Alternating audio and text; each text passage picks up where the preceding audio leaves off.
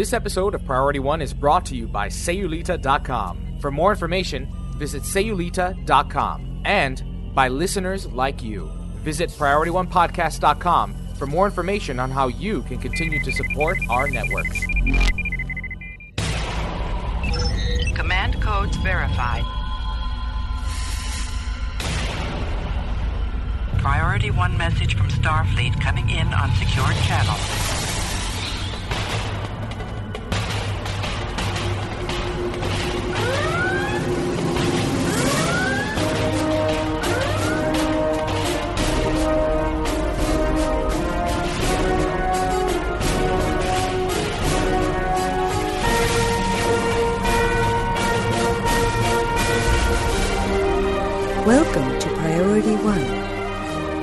Your hosts. Hello, Captains. You're listening to episode 163 of Priority One Podcast, the premier Star Trek online podcast, recorded Thursday, February 27th, 2014, live on TrekRadio.net and available for download or streaming on Monday mornings at PriorityOnePodcast.com. I'm Elijah. I'm Cookie. And I'm Jace. Well, captains, we have a very special announcement this week. We introduce to you two new members of the Priority One team Cookie Cupcakes and Jace. Woo! Welcome. Captains, as Tony focuses on developing our sister podcast, Guard Frequency, uh, Cookie and Jace will be joining us weekly to bring you Stow News just the way you've grown to expect from Priority One. So, again, guys, welcome to the team. I really like the way you say cookie. Really? Yeah. Like aficionado. it's very forceful. It's like sounds. Yeah. Well, Jace, tell us what we have in store this week. Certainly. Captains, this week, Elijah and Priority One's community manager, Adrienne, interview the creator of a new independent film project entitled Star Trek Axanar.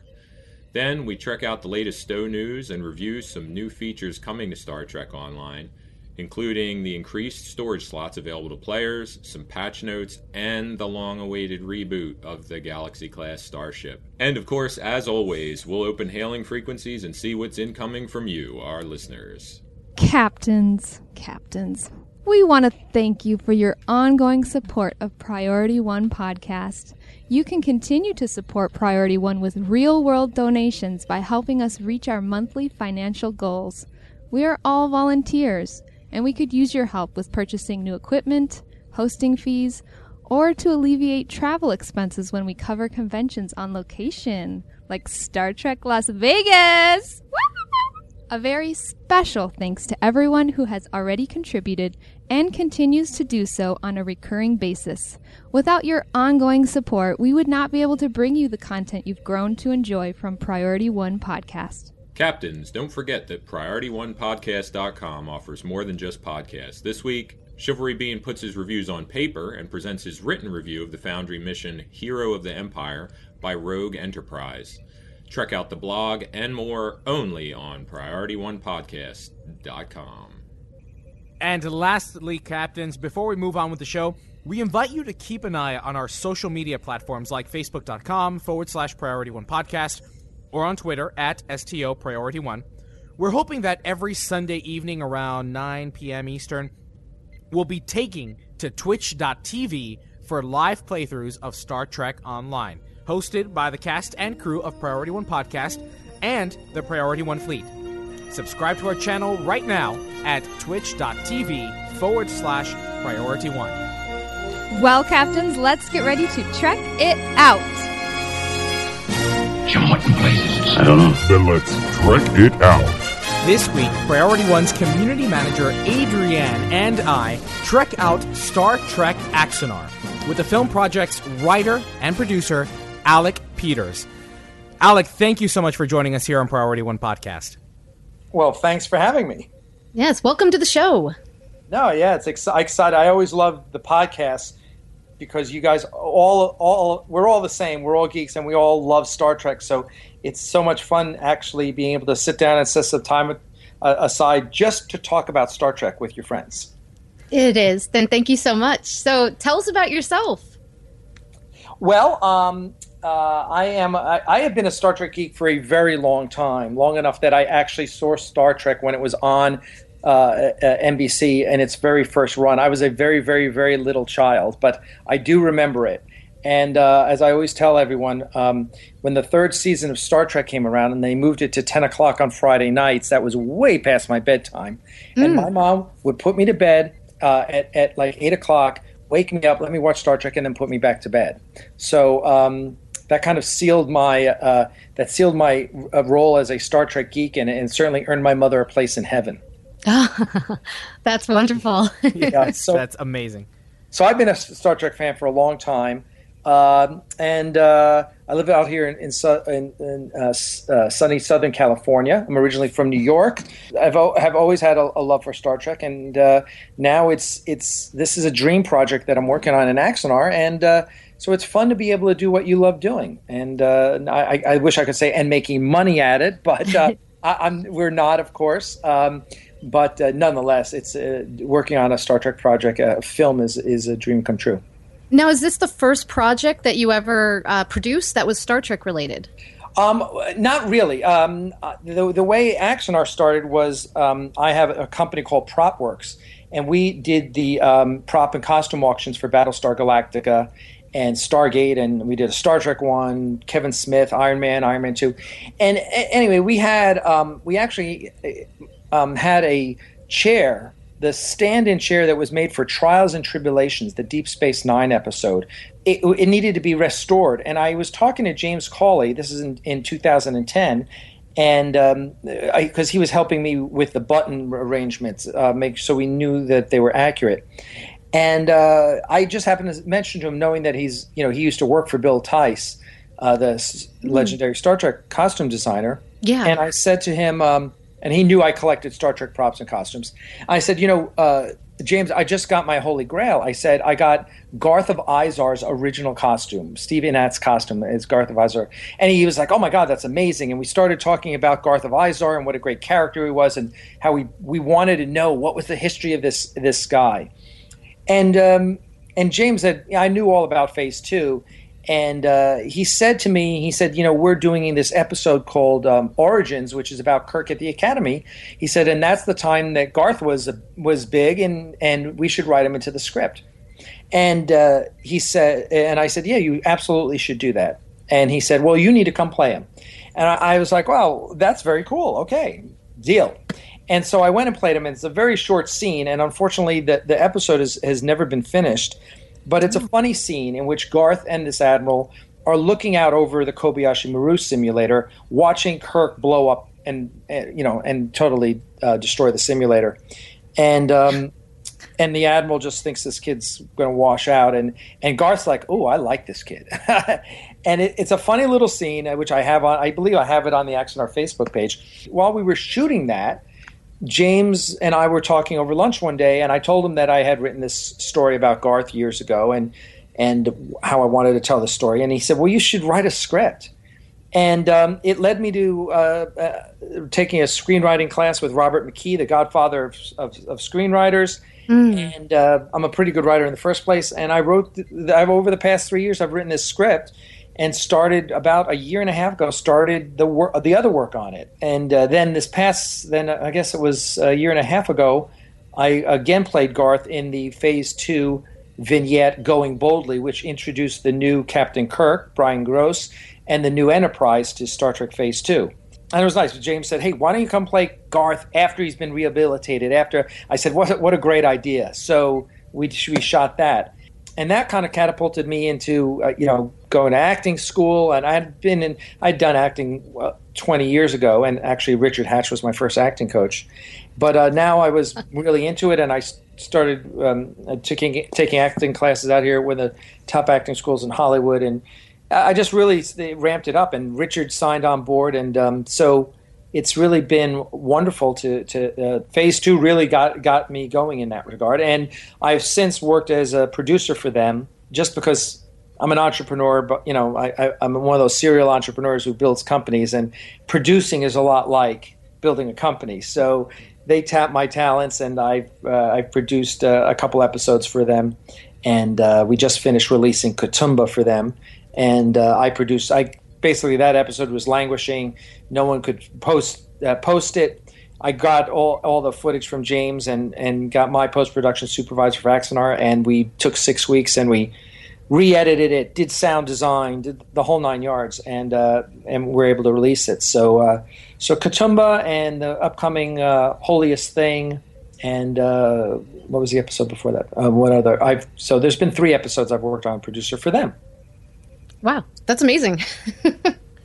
now, you, you, mentioned that the first iteration of the story came about uh, several years ago. What was it about that TOS episode, uh, which is uh, "Whom Gods Destroy"? What is it about that episode that that rung out to you?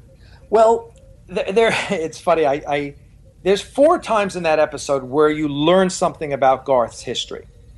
Um, Kirk beams down and he says, uh, and there, and he finds out that that Garth is an inmate you know, uh, Donald right. Cory shows him the, and says, "Oh, our latest inmate, Garth of Izar," and and you see Kirk, and Kirk's taken aback, and he said, "He was my hero at the academy. He, you know, I you know I read his book." And so there's that, and then there's this this scene where there there's this mock coronation, and and Kirk tells says to, to him that you know talks about what he accomplished, and basically they set it up that you know, although it's been retcon, basically Kirk basically says that your victory at Axanar built the Federation. He says that, and we know that's not really the case, but he says that it's obviously very, very important to the Federation. And then there's a scene uh, later where he confronts Kirk. Kirk confronts him in the in the transporter room, and Kirk's trying to get through to him through his insanity, and and says, you know, he says, uh, "You were the role model for us all, the, the finest student at the academy. Um, and uh, and there's a, a little a moment where he says, Garth says yes, and and and it was a great honor and one I was proud proud to bear. And, and so you start to see him, and then of course he snaps back. He becomes a, he goes back to the crazy, insane right. Lord Garth. But then at the end of the episode, after he's the the medicine is administered and he starts coming back, you start to you see these little glimpses of this noble captain who he was the you know he was the greatest starship captain before Kirk. He charted more galaxies than any starship captain.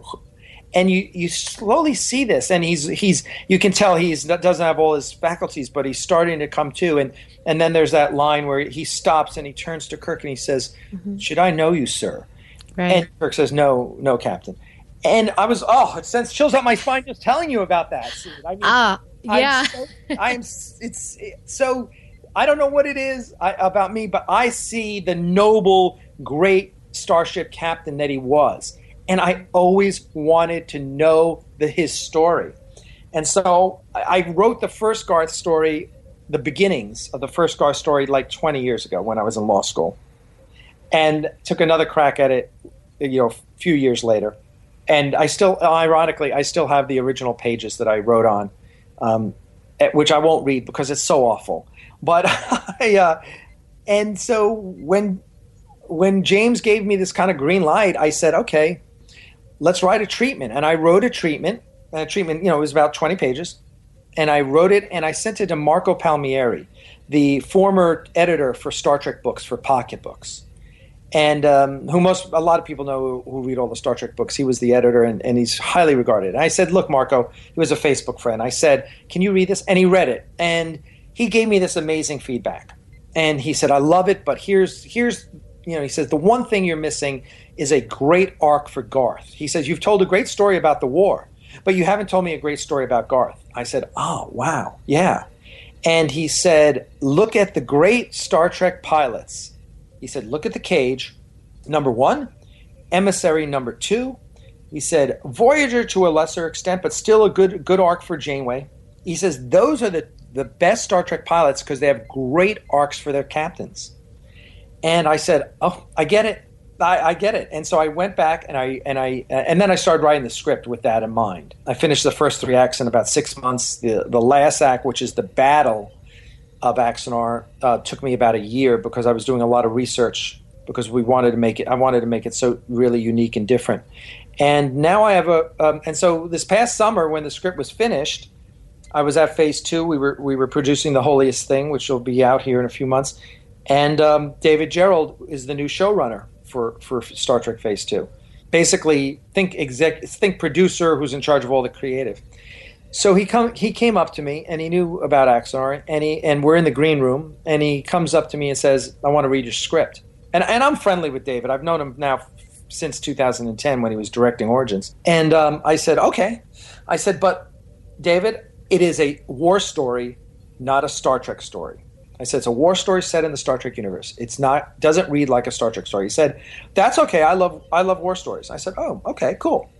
And if anyone follows David on Facebook, you know he's a bit of a curmudgeon. Love him to death, but he's he and he'll admit he's you know he, he'll always joke about that. So I was I was really worried what he was going to say. And he comes back the next day and he says, uh, same place. We're in the green room, lunchtime. He goes, walks up to me and he goes, I read your script. And he says this in front of everybody. And I'm thinking, oh my God, I'm so screwed. And he says, I like it. He says, I like it a lot. In fact, it's almost ready to film. And I was like, wow. Wow. And that was, talk about the good housekeeping seal of approval. That's huge. Yeah, it. I was really, and then he took, and then we went outside. and He said, "I got notes for you." I said, "Great," and I love feedback. I'm like, "Let's go," and we walk outside, and he just starts, and I've got my little iPhone, and I'm on the notepad type, and he's giving me notes, and his notes were amazing because he really does like war films. And he's like, "Okay, I want you to go watch Run Silent, Run Deep, and the enemy, enemy Below because," of, and he starts telling me the reasons why, and then he says, "And then you need to watch this because," and and he starts giving me these notes on the the you know the few things he thinks will make it a better story, and and which were all real minor, but they were really good insights. So it's been great having David. Uh, you know, he's now a, a story consultant on Axanar, and um, I consider him a good friend. Um, I, I, he's awesome, and uh, so yeah, so that's kind of how we wrote uh, wrote it. And now uh, Christian Gossett, who's my director, who uh, anyone who's a comic fan knows him from the Red Star.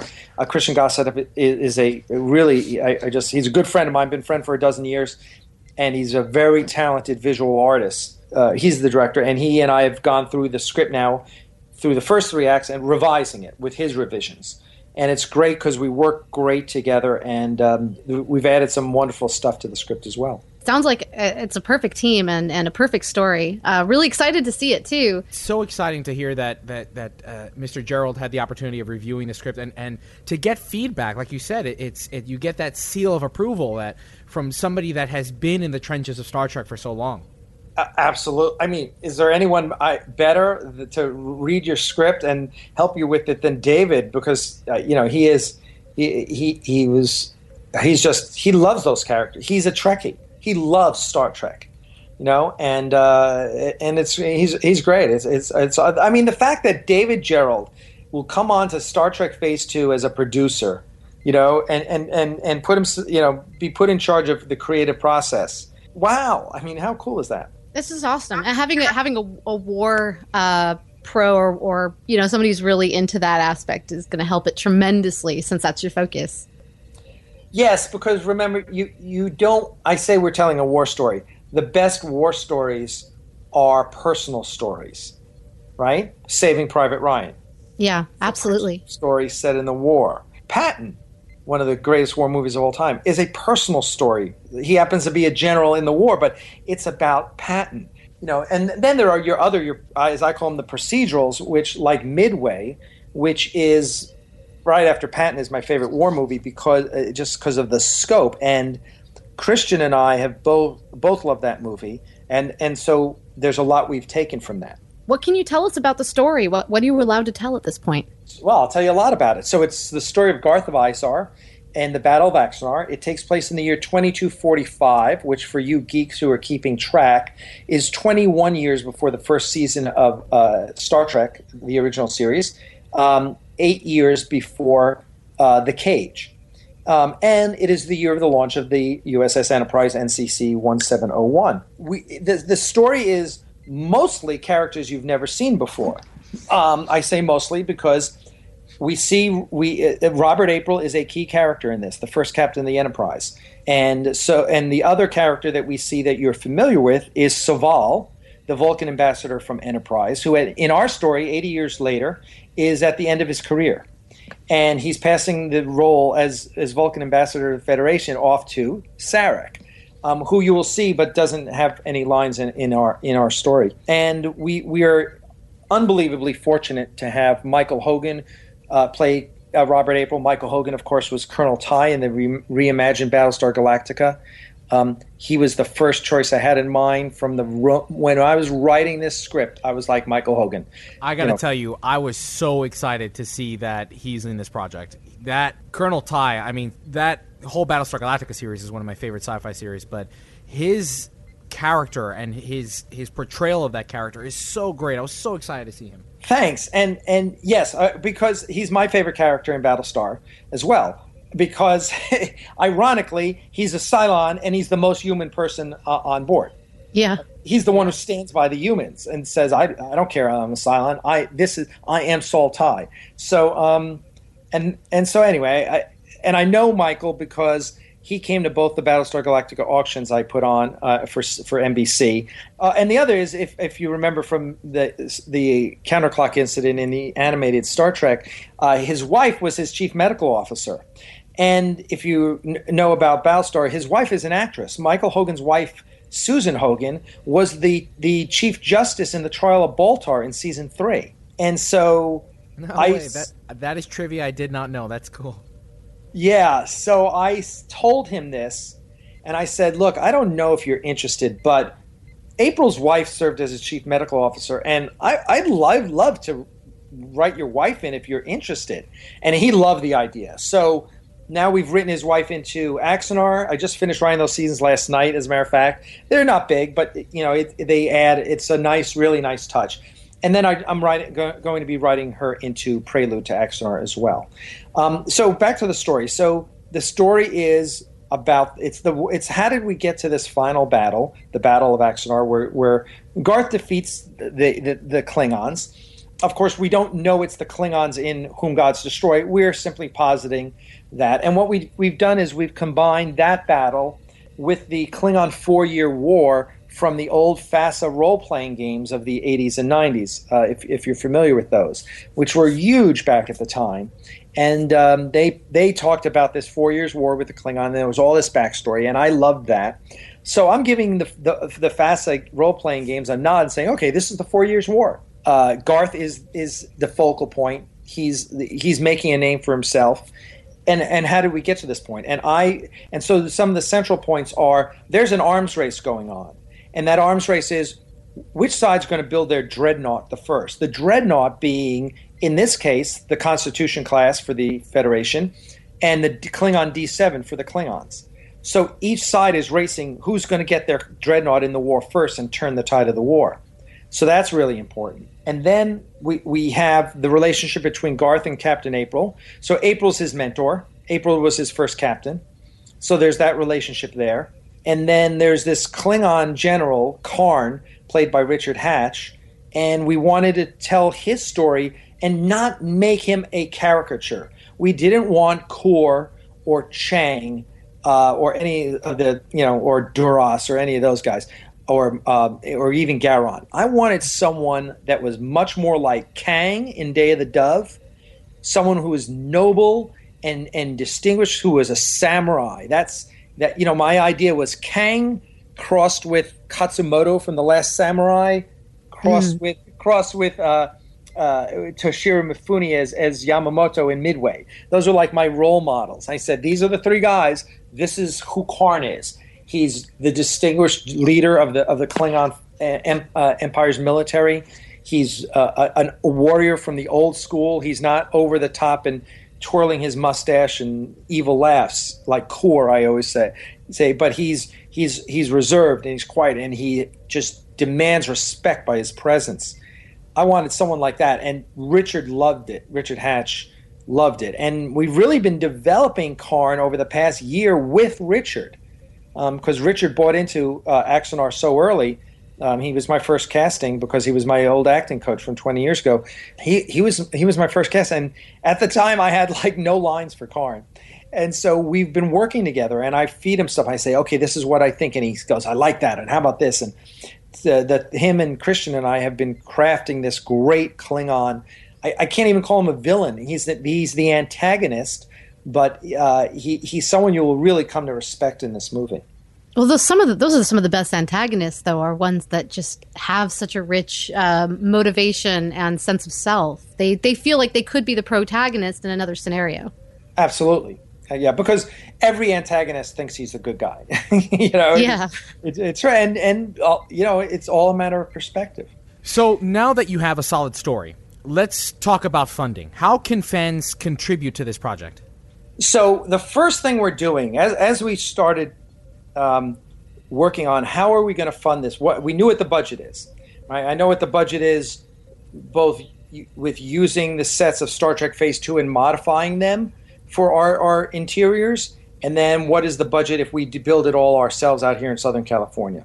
Um, so we, we have that that number in mind, and we said, well, you know what we're going to need to do? We, we need to have just an amazing Kickstarter video because looking at Star Trek Renegades, they raised two hundred forty-two thousand dollars on their Kickstarter. Then they went out and raised another hundred and thirty something thousand dollars on an Indiegogo. They did it all on one video, and it was that video of, of Walter Koenig as, as as Chekov and Tim Russ as as Tuvok, and it was just a real simple video. Is one shots of the two of those guys, and uh, but you were like, oh, it's Star Trek. It's it's Tuvok and Chekov, and they're in uniform, and okay, I'll give them money. So we knew we needed something like that, and uh, so I came up with this idea for Prelude to Axanar, and I said, why don't we make a History Channel documentary on the war with the characters talking about everything that led up to Axanar? I said that how and I pitched Christian and he lost he lost his mind. He thought it was most uh, and then I told told JG Hertzler and he was like, "Oh my god, that's amazing." And I was like, "Okay, we're onto something here." And I wrote the script in a day. And uh, and and then we were like, "Well, this is going to be great." And and we were we started working that. And I was like, "Well, it's going to be we have to do makeup for for Richard and and for Gary Graham and we have to do that." I was like, "Okay, this is going to cost us $15,000." I was like, "Let's do a Kickstarter for the Kickstarter video." Yeah.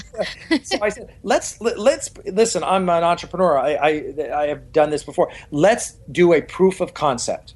I said, Prelude to Axanar is a proof of concept. We're going to go out. We're going to raise ten to fifteen thousand dollars, which I think is going to be easy. And because we got so many fans who are just so excited about Axanar, I said, then we are going to take that money and we are going to knock it out of the park on Prelude to Axanar, and that will get us the somewhere between 150 and 250 thousand dollars we're going to need to to make Axanar, and so that's the plan right now. So right now, as of, as of I believe this is airing uh, um, on March 3rd, we are two days into our Kickstarter. Um, understanding that we recorded this a week ago, I don't know where we are, but uh, if you go to Kickstarter and go and search Star Trek Axanar, A X A N A R, you'll find our Kickstarter and watch our amazing little Kickstarter video we did for this that will tell you a little bit about what we're doing and who we're doing it with. And uh, and you'll get an idea for what we're trying to achieve. And we don't use the F word, fan film. I think we tend to think that we're we're trying to accomplish uh, something else. We're trying to be a, a truly professional feature, and uh, who knows if we'll accomplish it? We think we will, but that's our goal. We're setting our sights ridiculously high. I'm really excited about the way that you're telling the story in this documentary format. Uh, I was actually a big Halo fan on the Xbox of, uh, of that video game. And one of the things that they did to promote uh, one of their sequels to the game was to tell this story, this this documentary story, filming people who were part of this great war when when these aliens invaded. And I got to tell you, it was just you were just sucked right in if you were a fan of, of that Halo series. To have Star Trek have a story told in this type of format is really, really exciting. I cannot wait to see it. Because we are used to the standard canon format of what we've seen on television, what we've seen in the films. And to hear a war story told in the way that you are sounds so refreshing. So absolutely refreshing. And with such an amazing cast of, of characters and then the talent behind it of, of sci fi actors who have played roles in this fashion before. And I'm really, really looking forward to this, this direction that you're taking. I mean, the video in and of itself says so much about the quality that this production is going to have. Those hero shots of those ships flying through space, the lighting, the textures. I'm telling you, it, it rivals JJ's Star Trek. Well, thank you. Um, I, I, will pass that on to Tobias, uh, Tobias Richter, our our uh, our visual effects genius who does all of it. Um, yes, he did the, the, the, the, one you saw where the uh, Air, USS Ares Garth ship is chasing the Klingon ship through the asteroid field. He did last summer for me, and uh, he said, "Oh, I did this little thing for you for your Kickstarter," and uh, I love it. And um, the other thing about I, that, I, I, love how you. I love how you said that. He said, "I did this little thing for you." I mean, that is um, an amazing shot. Yes. yeah, it's the, yeah, it's the great. Th- I'll just tell the great story when I pitched um, Tobias uh, almost two years ago now, the summer of 2012, when I was up there. We were shooting Bread and Savagery uh, at Phase Two, and uh, I, I, I gave him the script in the morning. And he comes up to me on location, and like at lunchtime, he's like, "Oh, I read your script" in his nice, heavy accented German, uh, English, and I, uh, I was like, "Wow, already?" He says, oh, I love it. He goes, it's Starship porn. and, and, and, I laughed and I said, well, yeah, it, it is. Um, so, so just to, so I'm clear with the audience, there's two stories we're telling. One is a short film, Prelude to Axanar. And that is the uh, that will be about 20 minutes or so. We'll see, give or take 10 minutes. Uh, it'll be 20, 25 minutes, and that is the, the going to be shot like a History Channel special and it will give you the history of the war. Because Axanar, the full length feature, which will be about 90 minutes, that will be um, eh, about the last month of the war. This is the last month of the war. This is what happened that ended it. Um, so Prelude will fill in the other uh, three years of uh, uh, three and a half years of the war in a way that'll be interesting and tell you great things. I mean, there's great geeky things we, we tell you about that, that people are going like how did starfleet develop all these ships in, in, war? You know it's only 85 years after the founding of the federation 84 years after the founding of the federation. So what was it like for the federation?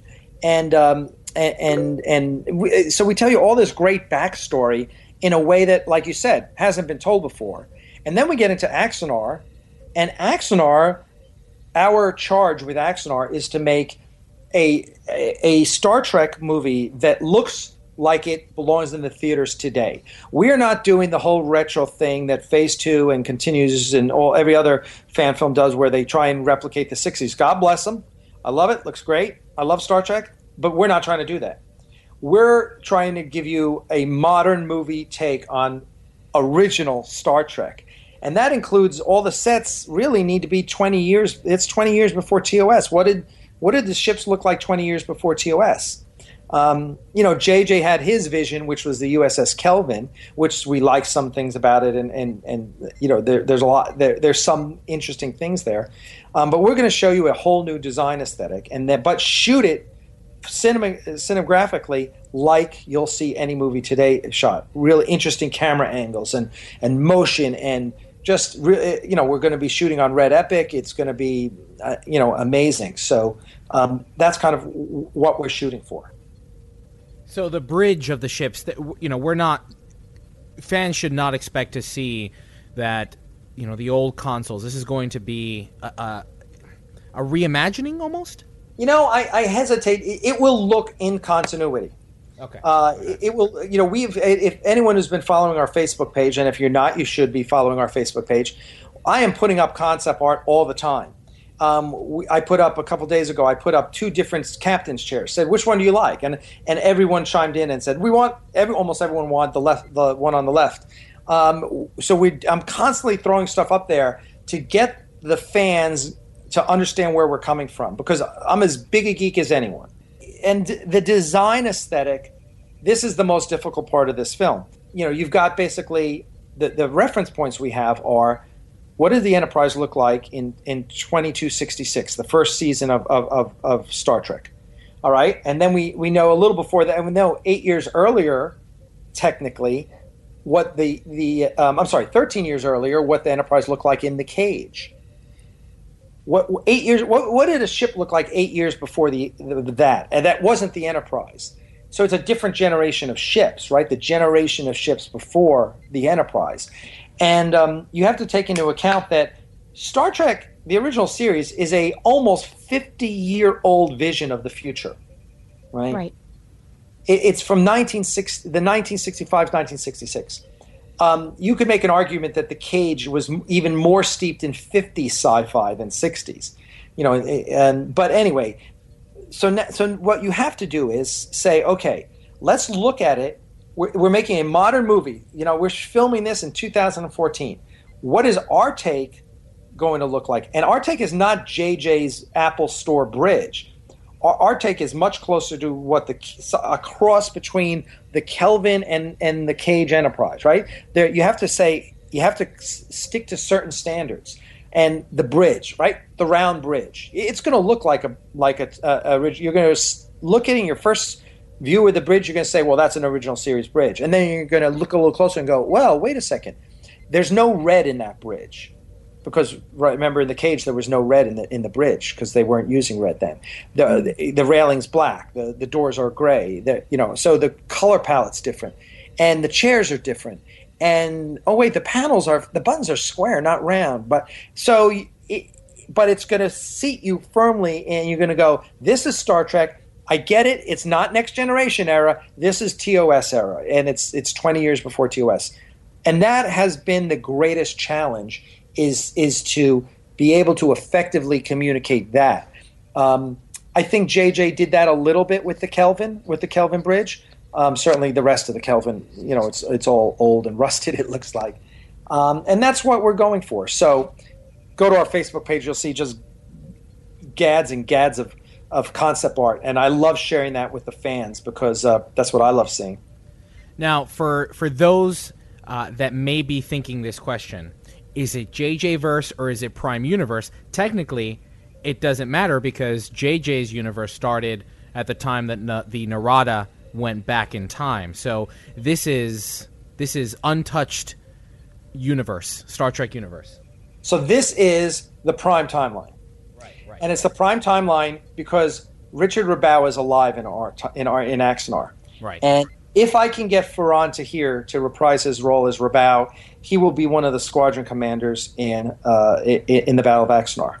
Um, it's a little dream casting. I'm, I'm, I'm reaching pretty high for for him because he's pretty hot right now. He's on on everything, but um, we, I really really want him, um, and because I think it'd just be cool for you look around the table and and in my script, Robau was one of Garth's good friends. I mean, they're all you know. The, uh, as I say in, in Axanar, one of the biggest differences in Axanar is um, that our captains all kick ass.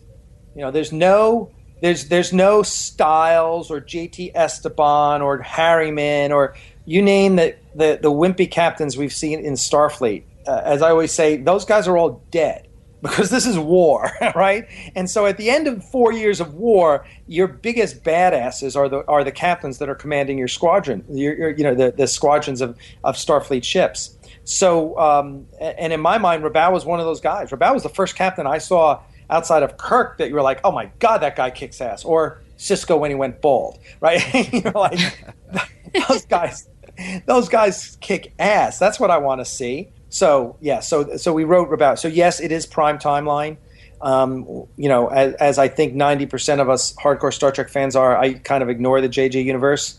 I um, I watch the movies, and I, I, I, this is.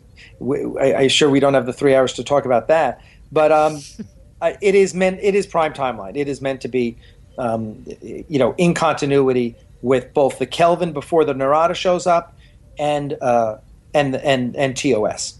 So tell us if this is a one-shot fan film or if this is uh, a pitch film with the intent to turn it into a series. What are you hoping with this? What What would you like to do with this? Well, um, first I have to say, you know, I've been hearing a lot lately that, oh, this is a, you know, fan films have been saying, oh, we're a pilot. We're going to pitch CBS. And my attitude is, no, you're not. okay, CBS doesn't want to see your fan film. I don't care how good it is. Um, they don't want to see my fan film. They, they, I, I worked with CBS as an archivist, working on, uh, on, on the Star Trek archive for a little while, and I've talked to lots of people within CBS. Um, and I will tell you flat out, they will never ever do anything with Star Trek fan films.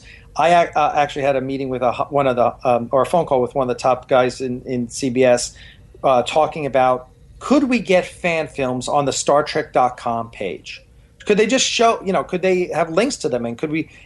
And he said to me, he said, Alec, it would literally take the, the CEO of CBS and the CEO of Paramount sitting in a room together just talking about Star Trek fan films in order to do anything with Star Trek fan films. He said that the, the contracts and the, and the, the legalities are so convoluted after 50 years that and the unions that are involved and the Screen Actors Guild and the director and this he said you cannot do anything you know willy nilly with with Star Trek. And I he said, look, we love it. You know, we love it. They're they're great and all, but so.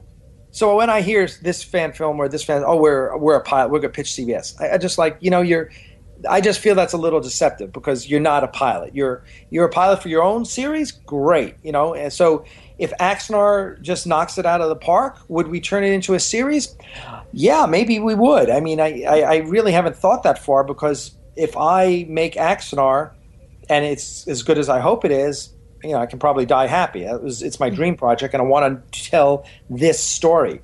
If the fans think it's worthy enough that they'll fund a, a series out of it, God bless them all. We'll do it, but that's not in the plans. You know, it's it's not even. That's the future. Who knows? Who knows what the future holds?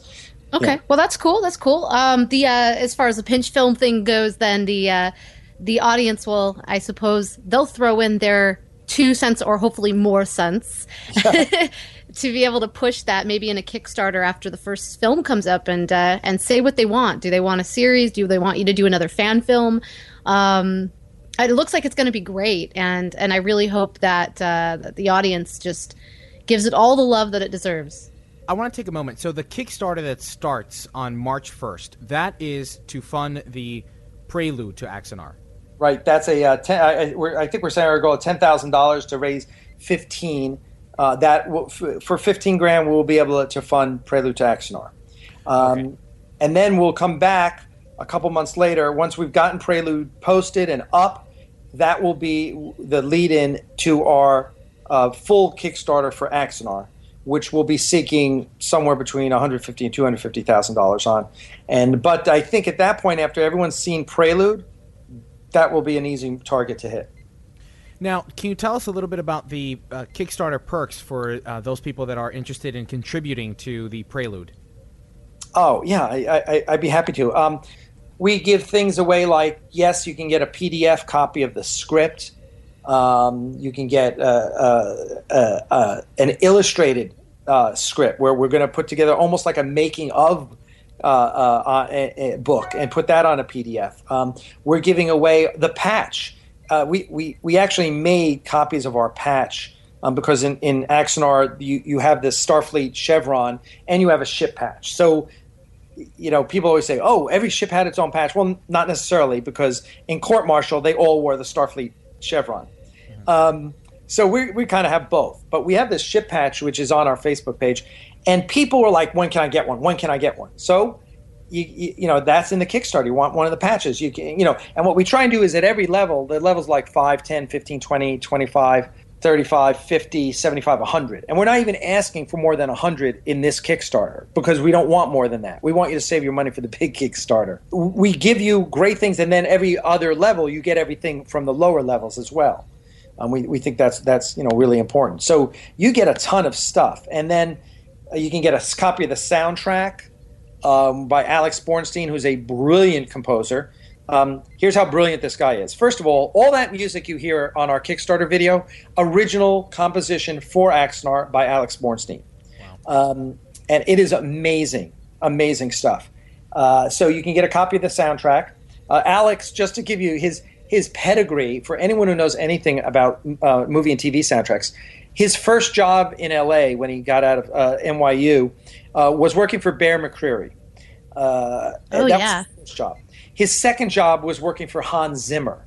Oh, and wow. so, so this guy has serious chops, and it, it is the it is hands down the best music of any kind of fan film out you know, period. It's just spectacular. So you well, can get McCreary's got my heart for sure for uh, everything from um, Gee, Battlestar Galactica to uh, Eureka, and then the latest uh, re- movie that was released that I worked on, which was Knights of Badassdom. And both McCreary and uh, I think it's his son uh, also got credit on there as taking care of the rock and roll and the the background music on that. Wow. Yeah. I saw two McCreary's listed, so I figured it's got to be a son or something. yeah, he's amazing. He, he, he really is amazing. And that's um, rad. That's that's so cool to get that composer Alex, and uh, and and really it, it shines in that teaser. The the teaser we just saw. It's it's great. So you know, so that's one. part. Or you get a DVD, or you can get a Blu-ray, um, or you can get. We actually have Juan Ortiz, who does all those great uh, Star Trek posters that you that that people have seen those kind of retro kidding. Star Trek posters. He is doing a poster exclusively for Prelude to Axanar. Wow. Uh, and that so if you give us i believe it's $75 you get a copy of the uh, of that poster. Um, 11 by 17 we roll it up put it in a tube send it off to you with everything else. So um, uh, Nice. so yeah and then uh, and then for $100 you get a uss Ares uh, t-shirt as well. Um, so uh, and, and remember everyone's cumulative. So if you want it all give us 100 bucks. If, right, if, but if you're happy with getting you know the script and and access to all the little digital goodies we have just give us 10 bucks. Um, if you want the you know the digital download you give us 15 it goes up uh, like that. So i've tried to segment it because i know the sweet spot is always 20 to 30 dollars. So that's where we try and give you the, the you know the, the most stuff the most bang for the buck and uh, make it really um, uh, re- really uh, worthwhile for everyone He does Cool. such amazing retro style art. I was just thinking, how awesome would it be if there was a bit of a, a viral marketing campaign of join Starfleet? They need you for the the, gla- the Great Klingon War, and, and people it just sparked interest because what is this? What Klingon War? I, I, I want to join Starfleet and help, you know. And you have his art going around in, in some little marketing campaign. That would that would be cool. Um, but what I, I want to ask is, uh, with the Kickstarter, with this first one, where, if you don't mind answering, where is the money going to go in terms of developing the Prelude? What what can what will we expect to see uh, in the Prelude that this money is contributing to? That and that's great. That's a great question to ask because, listen, I think one of the challenges with ki- that Kickstarter is facing is is accountability for where money is spent. Right. Um, I, I know there's some issues with a couple of kick, sci-fi Kickstarters in the past where everyone was like, "Well, they haven't done anything. Where's the money going?" Yeah, that's a good point. So, the reason we the the fifteen thousand is pretty easy. Uh, of the fifteen thousand, um, five thousand of that is going towards uh, the makeup development of the makeup. Believe it or not, it costs a lot to to sculpt and mold a Klingon forehead, and then the hair is ridiculous. And what we've got to do is we've basically got to create Kharn from scratch for this little video because we've got to create the makeup he's going to use in Axanar as well. So we can't wait till we get the the big dollars in Axanar. We got to do it now. So five thousand dollars set aside for makeup and and, Clint, and Vulcan ears for Gary Graham as Soval.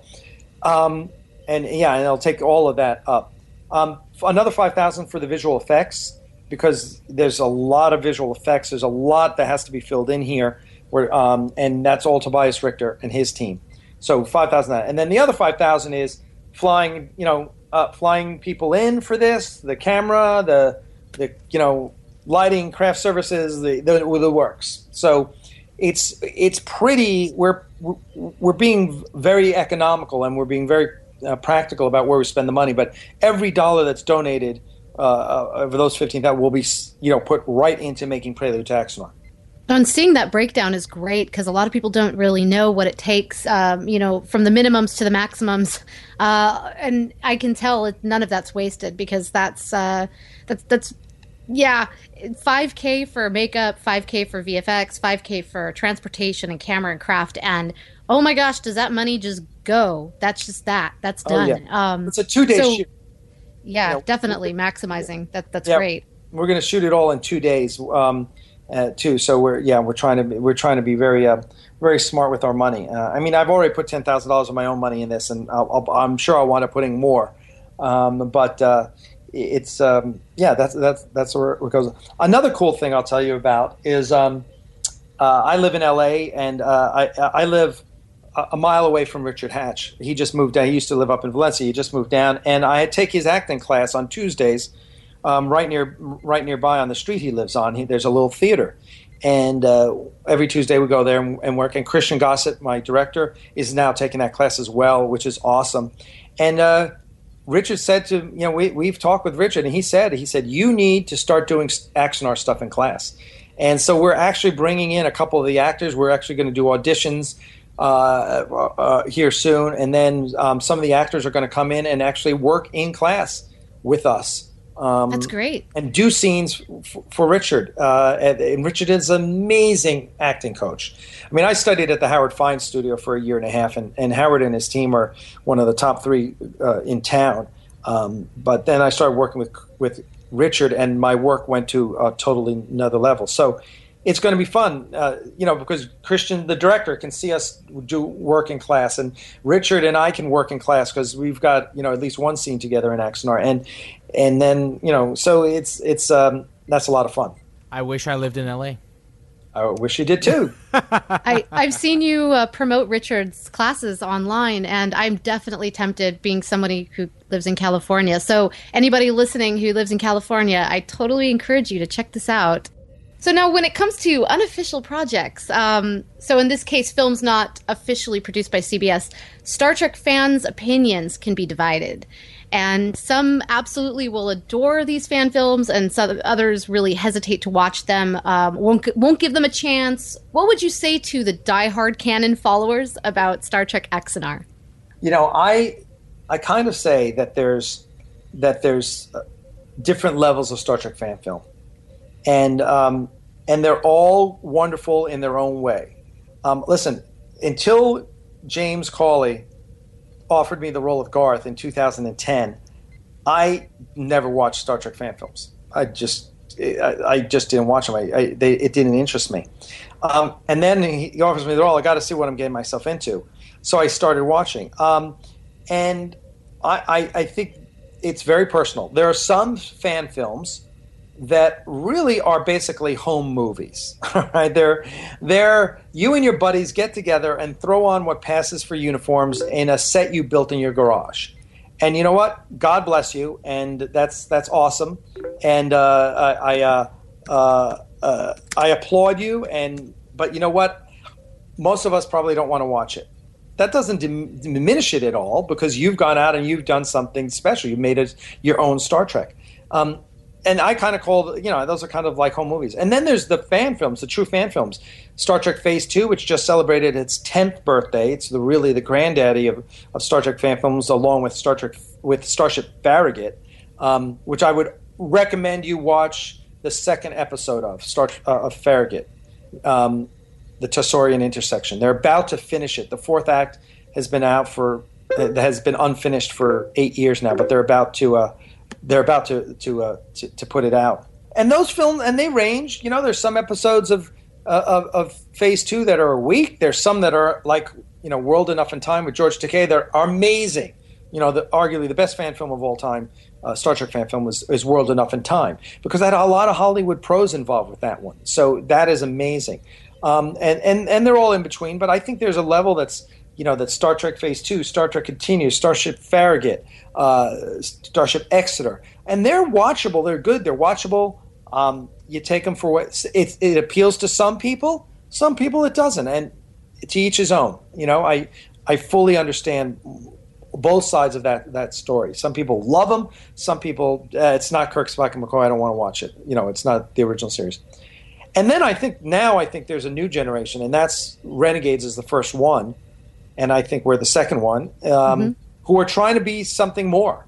That we're trying not to be a fan film. We're trying to be an independent production that that that has a, a budget over a quarter million dollars. That looks shot like a, a, a, film you'd see nowadays. That has you know top notch actors in it and top notch production values. And um, you know we haven't sh- listen. We haven't shot our, our outside of our Kickstarter video, we haven't shot anything, so I can't say anything about how well we'll do. Renegades put out their their um, their teaser trailer, and it looks good. It looks really good. And Tristan Bernard, who is the DP on Renegades, who you know, Adrian, he's he wanted to, to be the DP for Axanar, and I said, look, uh, I've already got a guy who's won three Emmy awards as DP of Axanar. I, the job's filled, and and Tristan, to his credit, said to me, well, can I be his camera operator? And I said, yeah. Wow, you do that? And he goes, Yeah. He goes, Anything to be on your project. I said, Well, let me ask him. And I called Mario up, and Mario said, I'd love him. So I said, Chris, Tristan, you're in. So, um, you know, it, it's, it's great to have him because Renegades looks great. I mean, that trailer looks awesome. So, we'll, you know, we'll see. But hopefully this is the, the beginning of a new era um, for Star Trek films. And on the on the fan film front, you know, Star Trek continues has raised the bar for Star Trek Phase Two. There's some somewhat healthy competition between those two, shall we say? And uh, and it's and, the same family. We we all love each other. We it's our passion. It's shared, and uh, and I think maybe that's what unites. Or say, I, I think that's the selling point for those diehard canon followers. Is what's the core of, of what made them become so diehard, uh, and that was passion and and that shared dream. And I think that's what Axanar and Renegades and uh, and many of us are are all united on. Yes, and I've gotten so much positive feedback on the fact that we are busting our ass to stay in in, in canon. People love that, and it's really b- blown me away. Um, Rob Rob Burnett, who you know from the, the writer director of Free Enterprise, who's also the producer of all the Star Trek Blu-rays, all the Enterprise and Next Generation Blu-rays for CBS. He produces all of them, all the extra features, uh, the whole nine yards. Um, he's he, he saw he read um, Axanar, and he's uh, he's joined us as he's going to edit Axanar, and um, and he said the first time he read the script, he said, "Alec, this is Star Trek." He says, "This is this reads like canon. It reads like a Star Trek story. I fully expect this to come out of CBS." He says, "So, um, and that's a we've heard that over and over. People just say, "Wow, I love that you're sticking so true to what we all love about TOS." The other thing too is that you know with, with projects like Continues and Phase Two, some fans find it hard to remove the characters. Right? They expect Shatner is Kirk and and uh, Leonard Nimoy is Spock. So to ask diehard canon followers to uh, watch a film that that is not is is Kirk and Spock, but is not Shatner and is not Nimoy is is very difficult, right? Here we have a story that is still in the Prime universe, but are, is about something that that that is unique to the universe, something that we have not yet explored before, but a pivotal moment in the lore, right? The the Great War, um, and we're and although it may not be Kirk, although it may not be Spock, it's somebody that was spotlighted in the original series. Somebody that we can remember saying, "Oh yes, that I remember that episode." As a matter of fact, yeah, I would really love to know what what happened with uh, with Garth. And and you see that's where i think that you have such a remarkable story. And you know one thing i keep thinking about you you tell you, you say this that it's going to be this war story. I want to ask are we going to see boots on the ground? So yes, okay. What i mean by that is is uh, like you know one thing i've always wanted to see is kind of a, a, a like for instance let's look at deep space nine you know one of the greatest episodes was uh, um oh my goodness Siege of AR five five nine. Yes, yes. Where we had this this this taste of the battle, the Great Dominion War, and soldiers on the ground. D- do you have that intent to, to take Axanar a little bit in that direction, if not for just a moment? Yes, there is a pivotal. Uh, land, there's a landing party scene um, where Garth and Kharn face off, and and it's um, and if anyone knows has seen Ice Station Zebra, it's a lot like that. Um, Ice Station Zebra is one of the great man movies of all time, I will say, and uh, so you should go out and and watch that because it's it's got Rock Hudson and Patrick McGoohan and Jim Brown and Ernest Borgnine, and it's brilliant. And um, so we've always had that confrontation. That confrontation happens in act uh, in act one or two. I forget now. Uh, so yes, you see that the, the in the teaser you see uh, the Klingons have conquered a city, and you'll see that. Um, so you do see some of that, and um, and and that's we think that's important, right? Because it's not all a space battle. Yeah, there's some confrontations happening. Um, and the other thing you'll see, I'll, I'll give you guys a little taste, a, little insight, is um, you know, I said before, there's no red on our bridge. Well, there's no red in our uniforms either. Um, because if you know Star Trek, from where No Man has gone before, and before that, The Cage, there were no red uniforms. Okay, it was all gold or, or tan or blue.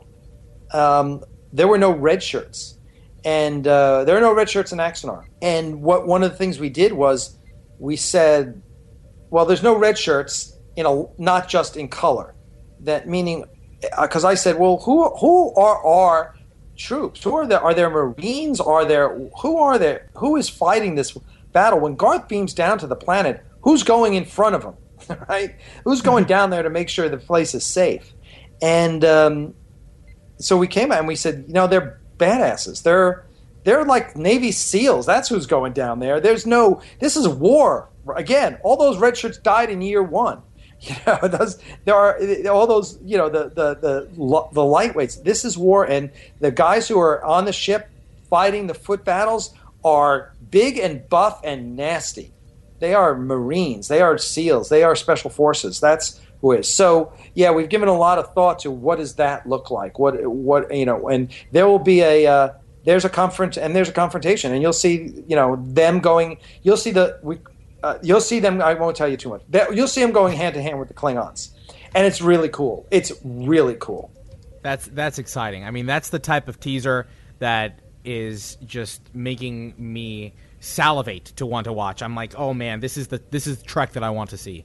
Well, good, because we want to show it to you. I mean, I, it's it's taken so much longer than I wanted to to get this, uh, but every time we delay, things keep coming up, and uh, more and better stuff keeps it keeps percolating to the top, and um, you know, and it's fun. It's fun to to, to pursue these stars and get them.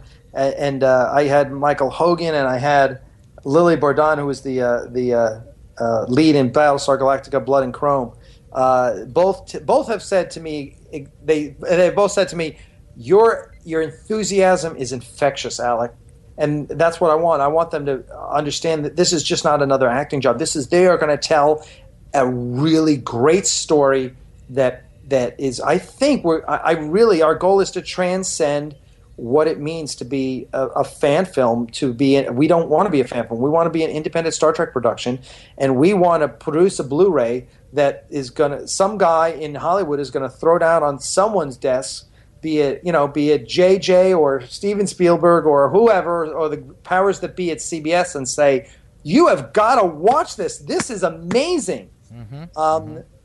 not that they're going to call us up and say we want to buy Axanar no. Hopefully they're going to say hey you guys know Star Trek. We like you on our team. That's the ultimate goal. Right. that's good. That's a good goal.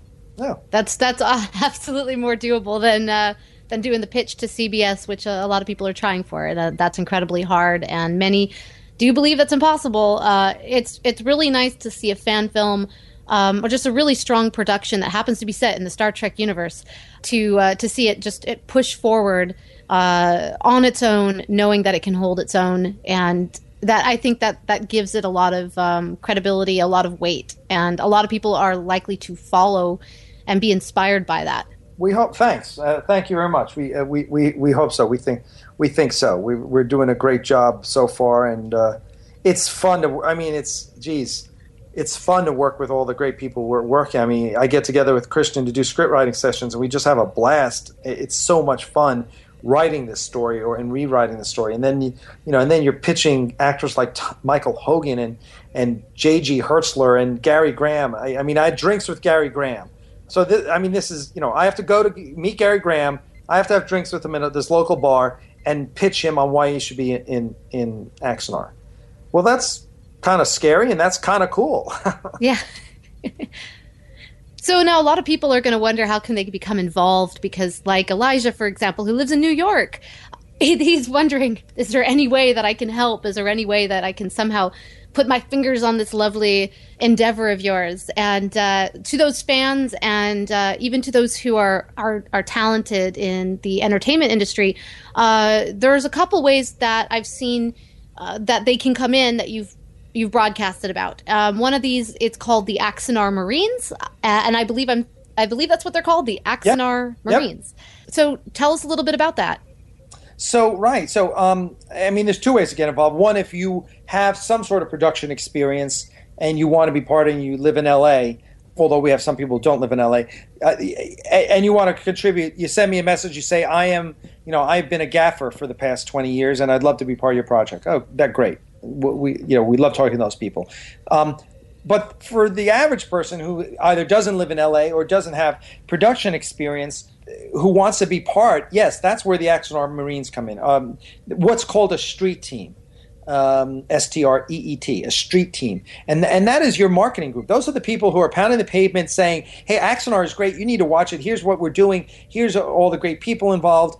Um, and and we have, gosh, we have over hundred people on on, on the uh, Marines right now, and uh, and basically all you, the only requirement is and and is that you want to help promote Axanar. That's it.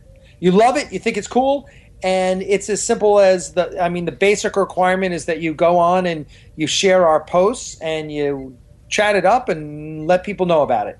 We will be at a lot of conventions this coming year. Um, uh, we hopefully we're going to get a panel at WonderCon and San Diego Dragon Con, Las Vegas Star Trek, of course, um, and others. Uh, so we'll need people at, at you know at, at, the conventions we go to to have, man the booth uh, and hand out flyers and such. Uh, we'll send people to other conventions and, and, such. So there's lots of ways to help. Um, and it is all how much you want to give. If you want to get really involved, I have one friend of mine who I knew from prop collecting who who signed on, and all of a sudden he's he's collating the, the, the list and he's doing this and doing that because he really loves it and he really gets involved. Some people just want to come on and share our posts every day and, and talk it up and whatever. So look up Axanar Marines on Facebook, join, and, you know, we'll put you to work. Excellent. That's exciting. I mean, you know, who better to spread the word than, than passionate Star Trek fans uh, that not only appreciate the the franchise and the genre and the lore, but are also on board with your project. I mean, that that find that share that same passion for the story that you want to tell. Yeah, because listen, we're all Star Trek fans, mm-hmm. right? As I've said before, listen, y- you guys do a podcast. I don't do a podcast. I'm, i love the fact that you guys do a podcast. How cool is that? I can listen to Star Trek. You guys talk Star Trek all the time. Oh, I happen to be doing a fan film. We all have things we do, you know, and even if it's just we like talking about Star Trek. Um, I have a, a, good friend, Michael Nguyen, who who uh, runs these away missions in New York and now L.A., where he gets people together to go out drinking at a bar in Star Trek costume. That's, That's I'm, great. I'm like, you go to I'm bars, sorry, what like in not New York City? He's such a yeah. We just go to bars and drink in Star Trek costumes. I'm like, how cool is that? That you you know that you know you're so ballsy. You just like, hey, screw everyone. I'm in a Star Trek costume. So I think we're all Star Trek fans. We all have our, our, our the things we love doing and the things we're good at. And some some of us are single with no kids like me, and you can afford the time and and, and energy to uh, do a fan film. Some people just want to be involved on some level and I'm like, good, come on board, be involved with us. We love, we, we all love Star Trek. We all, you know, talk about it. So, yeah, it's it's it's fun that that we can all be inclusive. And I, you know, and I produce. I'm a producer on Star Trek Phase Two. Todd Haberkorn, who plays Spock on Star Trek Continues, is a good friend of mine. I, you know, I, I know the guys who do Farragut. I know the guys, you know, some of the guys who do Exeter. I, and I love it all. It's it's it's great. So let's I, I help. I even started a group for Star Trek filmmakers on, on Facebook just to help each other out. Um, I got to send some of the distressed costumes that came from the Star Trek experience that we had in the Star Trek archive at CBS. I sent them over to um, Nick Cook, who does Star Trek Intrepid over in Scotland. I said, I said, you need these. They're they're distressed, but they're your style uniform. And I, I, don't know, there's there's half a dozen dozen uniforms. I just sent them over. Why not help each other? I think it's cool. That's wonderful. Yeah. You know, and, and on the, the passion and the, the fun stuff, I've got to ask you so, what's your favorite race or character in Star Trek? Since we're talking about uh, everybody connecting on the fan side, it's, it's just, I got to know. well, uh, okay, obviously, outside of Garth, my favorite character is Garak from Deep Space Nine. Oh, yes. Oh, Brilliant. good choice. He just yeah, brilliant, brilliantly written, brilliantly performed by Andrew Robinson absolutely some of the best lines ever in Star Trek were written for that guy. And I just, I, I love that. I have two of his costumes because, you know, I collect Star Trek screen use costumes. I have two nice. of his costumes, include one is his Cardassian armor. Um, I've got, you know, things like his tailoring tool. I just love that character. And so, um, and Deep Space Nine is my favorite. I mean, you know, I, TOS is TOS. I just don't think you can, I, it's not even worth if you if you say if I say what's your favorite Star Trek, you say TOS. I'm like, yeah, it's everyone's favorite Star Trek. Right. After TOS, what's you you know? And for me, it's Deep Space Nine. I just think it's brilliant. Um, of course, Ron Moore, who goes on to do Battlestar Galactica, and uh, as far as race, I love Andorians, mm-hmm. and um, and I will tell you that we got um, I was oh, it was a funny story. I'm at the International Makeup and uh, Artist Trade Show uh, a month ago in Pasadena. It happens once a year in Pasadena, and I go there because I'm going to. I, I met this one makeup artist from Star Trek, Brad Brad Look, and I was going to meet him. So I'm standing watching some guy make, elf makeup on some girl, and I turn and I turn to my left. You know how you know when someone appro- is approaching you, and I turn to my left, and I swear two feet away from me is Michael Westmore. And being the New Yorker I am, I start talking to him. And, exciting. That's exciting. And I just tell him about Axanar, and he goes, "Oh yeah." He sa- he goes, "Wow, that's really interesting." He goes, "Okay, you need to talk," and he starts pointing me to who I need to talk to. And one was Allan Apone, who runs Makeup Effects Lab in Hollywood, um, and and they all did, and they did a lot of the makeup on Star Trek. So we're in a meeting. So um, a week later, I'm in a meeting with Allan Apone and Brad Look, who did who did Gary Graham's makeup as Soval in Enterprise and did a bunch of other things. Uh, Kevin Haney, who worked on Star Trek. Um, Paul, Alan's partner, who did all the Andorian antennas and makeup for for Enterprise. Th- these are the people we're working with, you know. And and I, I say that because Paul's like, oh yeah, I did all the mechanical. You want mechanical antennas for your Andorians? I'm like, what? Yeah, of course I want them. so, um, uh, so we're not going to have just you know the TOS style sticking out of your hair antennas. We're going to have like the full moving antennas. Oh, and I say that because we have an all Andorian crew on one of the ships. Oh wow! Oh, very cool. Well, we Meaning- posit that, that um, we posit that there's a you know there, you know there was an all Vulcan crew on the Intrepid, which was destroyed in the Immunity Syndrome. So my and and we know that there's something unique about Spock serving on the Enterprise. He's the only alien on the Enterprise. So my I posit simply that at this point in the development of the Federation, crews aren't integrated. You know, we know there's a 20 years later there's an all Vulcan ship. And That is totally possible. That's such a great idea. so why aren't they integrated? And we tell you, and in Prelude to Axanar, we it's great. We tell you why that's an advantage. Um, and I'm not going to tell you what, what, what it is, but the, the admiral has these. I, I, it was I read it and I go, oh my god, that's brilliant. Who? Oh, I wrote that. That's really brilliant. Um, but I will tell you, there's a reason that they're not integrated, um, and there's a reason that that works in the favor of the Federation. So I'm going. We're going to see in the Battle of Axanar. You are going to see an all Andorian crew on the bridge of one of the ships. That's so cool. Oh, I know a lot of people who are really excited to hear that. They're big Andorian fans.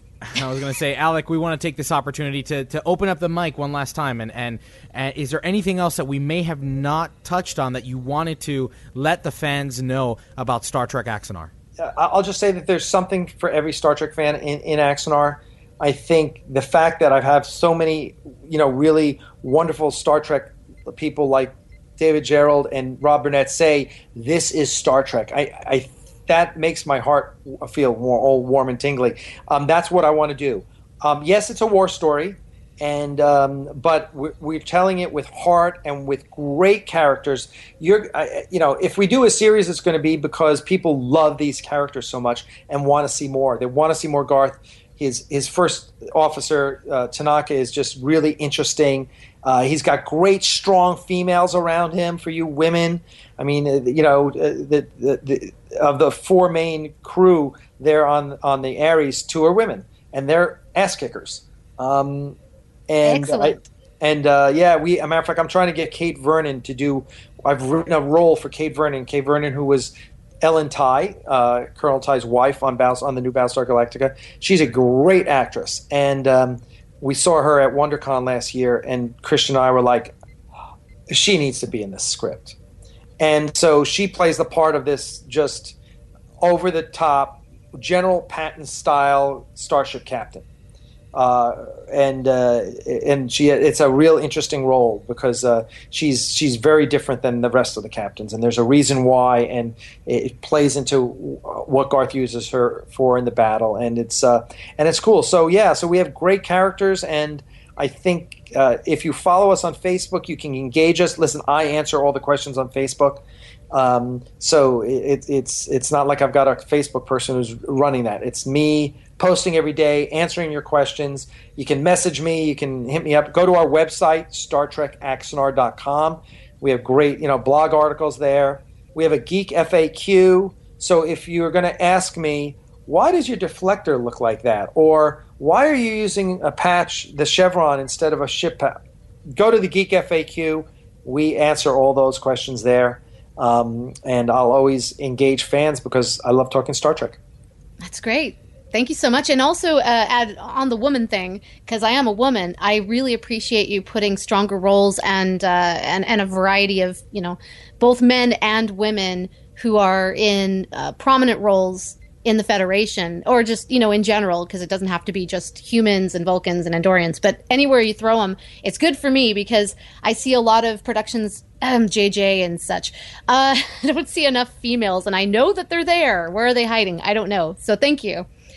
Well, and you also have to consider that it's 2014, and look where women are in society now, and where they've come in 50 years since the beginnings of Star Trek, and where they're going to be 200 years from now right? 230 yeah. years from now. Uh, Axanar takes place 230 years from now. Well, you, you, cannot tell me that women are equally, are at that time, are not as equally prominent as men in Starfleet. Yeah, and I would love to see that. So I, I look forward to, to seeing your production and seeing all the women. Go, well, certainly will. I'm sure a lot of people look forward to seeing all the women. Uh, so yes, but thank you so much for uh, for your time with us and uh, any donate, details. And- go donate on our Kickstarter, please. Uh, Star Trek Axanar on Kickstarter, and ten dollars is the minimum amount. Whatever you want to give, but please donate and help us make Prelude to Axanar and show you just how amazing we really are. Definitely and- check out the Prelude. Captains, we want to uh, remind you how you can follow Star Trek Axanar. First, the primary website, StarTrekAxanar.com, or on Facebook at Facebook.com forward slash Star Trek Axanar. Uh, you also have a Twitter page, Twitter.com forward slash Star Trek Axanar get involved, spread the word, uh, and uh, and be sure to support it. Do a Kickstarter search for Star Trek Axanar as of March 1st. Again, Alec, thank you so very much for spending some time with us, sharing your passion, which is indeed infectious. Uh, I cannot wait to see Prelude uh, to Star Trek Axanar uh, and the success of this independent film project. Thanks so much. We greatly appreciate it. Let's check out what happened in Star Trek Online News.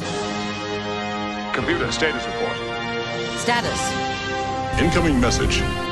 I'm only in the mood for good news today. In her February 17th Captain's Log article, Terry Lynn Show expresses her own frustrations and the general frustrations from the community about the inventory system in Star Trek Online. She points out how the new ship swapping system, which allows players to instantly switch ships in public zones on demand, can wreak a little havoc on players' inventory. The reason is because items on your ship that aren't being used in your second or third loadouts can get dumped into your inventory when you trigger the ship swap. And since the system isn't directly linked to your personal or account bank, it'll quickly fill your inventory. But here's where Cryptic comes swooping in with a quick fix. Storage slot increase! And the peasants cheered. We all get 18 main inventory slots free. We all get 12 bank slots free. We can now purchase 12 inventory slots six times instead of three. We can now purchase 12 bank slots 12 times instead of four. So that increases our max inventory size by 54 and our max bank size by 108. Presumably, this is part of the database improvements we've been seeing recently, as you guys have previously discussed. Now, here's my question though.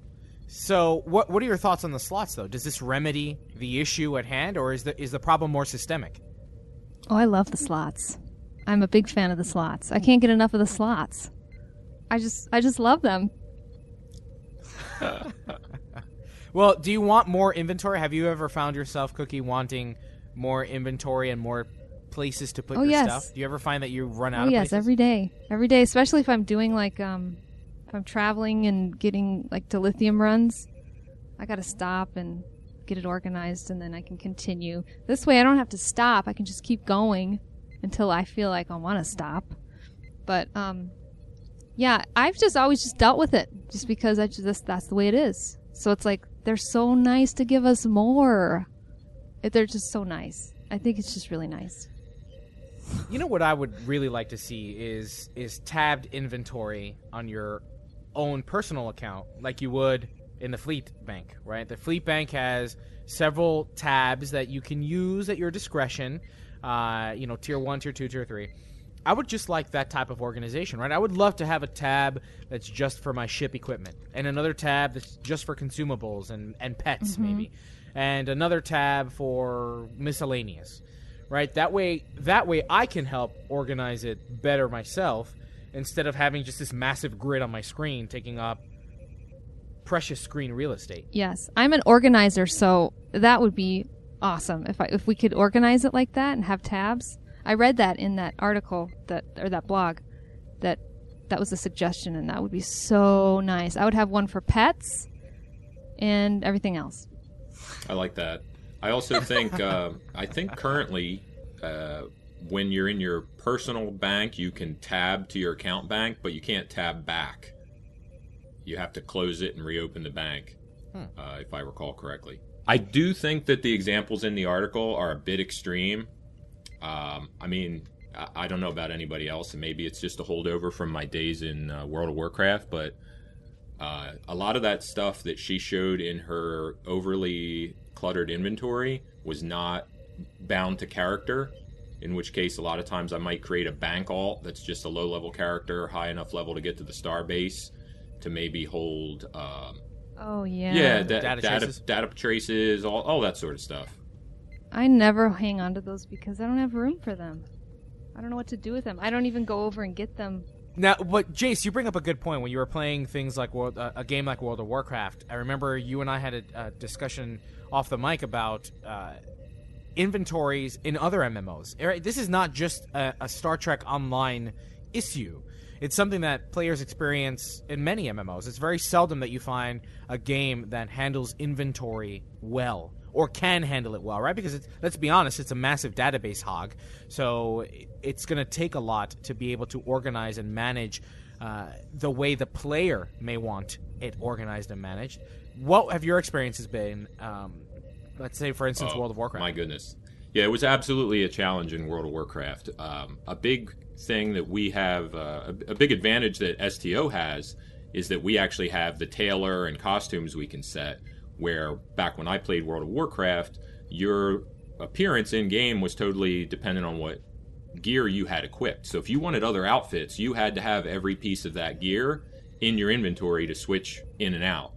And people created mods to, to rapidly switch, where that's all built into STO because, you know, MMO technology has improved over the years. And I know WoW has remedied some of those things, although I'm not really familiar with the current state of the art in WoW. But gosh, uh, one of my dear friends uh, from World of Warcraft was just constantly overflowing due to being a bit of a uh, fashion aficionado.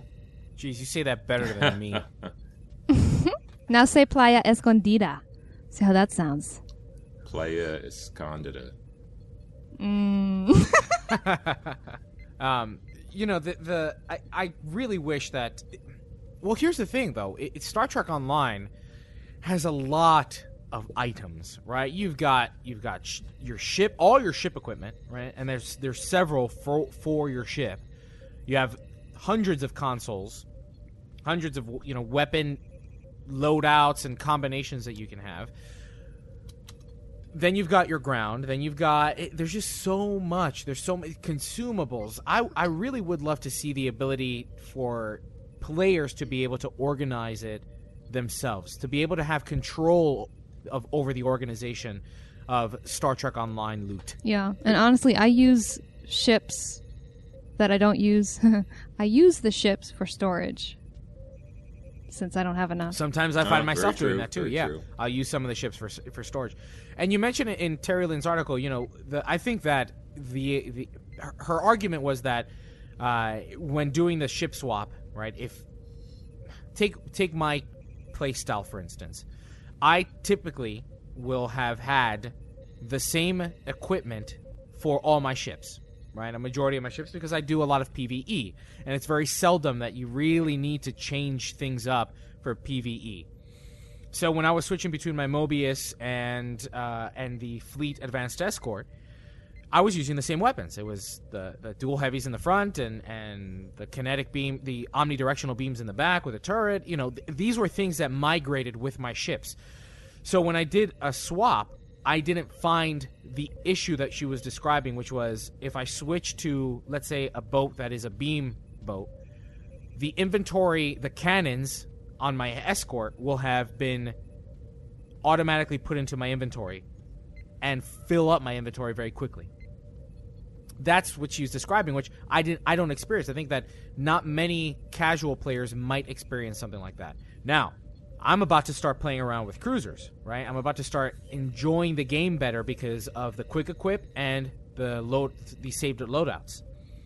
So maybe had I reached that point where I was like, oh, you know what? I think I'm going to switch from my escort DPS to my cruiser, and all of a sudden I start noticing all my inventory getting, all my items getting poured into my inventory. I may have noticed that. Uh, Well, you should only know how I see that this, happening if you switch between two loadouts on the same ship and they have radically different gear equipped. When you swap between ships, you shouldn't really have that experience. Ah, so it's with it. Okay, I see what you're Even saying. I see what then, uh, she gives sort of the worst case example of if you have you have 23 different equipment slots. It varies slightly by ship depending on the number of device slots and total number of weapons, but not. I, I can't imagine many situations where my loadouts would be so different that it would just dump row upon row of items back into my inventory. Normally, it's just some tweaks. To me, this is just like a little side effect to something that's really awesome. So it's like we get to switch ships just whenever we want. And so this is just kind of like a small little thing that might be an irritant to some people, but for the most part, we're just glad that we get to switch ships and we get more slots. My- yeah. my question, and I'm hoping that somebody from Cryptic is listening. Al Rivera. And if you can answer, if they, if we can get an answer to this somehow, is why, what is holding the system back from allowing us to uh, have a tabbed inventory system where, like the fleet bank as it is now? I'm just curious. I'm just, you know, it's just, I would like to have it. I'm sure players would love to have that type of organization. Uh, is it is the tech not there? You know, why why not have that? Captains, we want to hear from you. What do you think of the increased slots? Does this remedy inventory issues for you? Let us know your ideas in the comment section for this episode on PriorityOnePodcast.com or in the Star Trek Online forum post for this episode. All right, captains, the moment many players have been waiting for has finally arrived. Cryptic has had the opportunity to revisit the Galaxy class starship. The Tier 4 Exploration Cruiser Refit, the Tier 5 Exploration Cruiser Retrofit, and the 3 nacelle alternate universe counterpart, the Galaxy Dreadnought Cruiser. Many of you will remember this as having been the first ship available to purchase in the C store. And since then, it's been, well, broken and underpowered. But according to Star Trek Online's lead designer Al Captain Gecko Rivera, the game's grown, and the addition of new talent to the team has finally granted them the opportunity to revisit the ship and give it some much needed love. Although having been the first ship introduced to Star Trek Online with saucer separation, the mechanic was broken and clunky. However, new game technology was introduced with the release of the Odyssey class starship, and now the same awesomeness has been applied to the Galaxy separation while in motion, allowing you to keep your ship's geometry and cosmetic look. You can even continue to fire while separating. They've also given a pass to the ship's overall stats, including a new boff seating, a hangar bay, and the addition of the Phaser Lance wide beam, which has been added to the separated saucer section of the ship. Now, Al Rivera describes this as a sawed off shotgun. Damage may be lower, but your effect area is much wider. According to Tribble, at the time of this recording, it's a 25 degree cone out to 5 meters. Now, there are other improvements made to the ship. Make sure to check it out on the official Star Trek online portal on arcgames.com.